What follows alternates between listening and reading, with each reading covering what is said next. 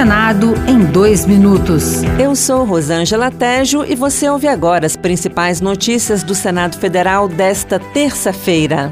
O Senado aprovou a medida provisória que libera a compra de vacinas contra a Covid-19 pela iniciativa privada sem contrapartidas texto revoga uma lei de 2021 que previa a doação de 50% das doses ao SUS. Ao editar a proposta, em vigor desde junho, o governo federal argumentou que a vacinação no país atingiu doses suficientes para contemplar 100% dos grupos prioritários. O presidente Rodrigo Pacheco destacou o papel do Congresso na aprovação da lei que está sendo revogada. E essa lei, que ora é revogada por esta medida provisória, foi muito importante, foi obra do Senado Federal para que pudesse, naquele momento, serem adquiridas as vacinas da Pfizer, da Janssen, pelo governo federal. Portanto, o Congresso Nacional buscou trabalhar bastante e de maneira eficaz para poder fazer esse enfrentamento.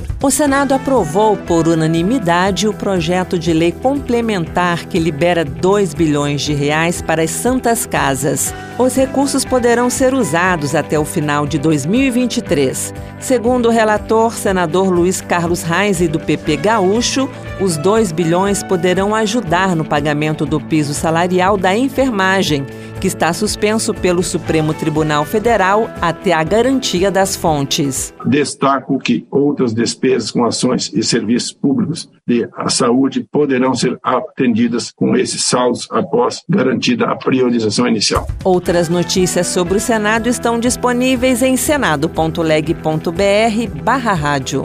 Senado em dois minutos. Uma produção Rádio Senado.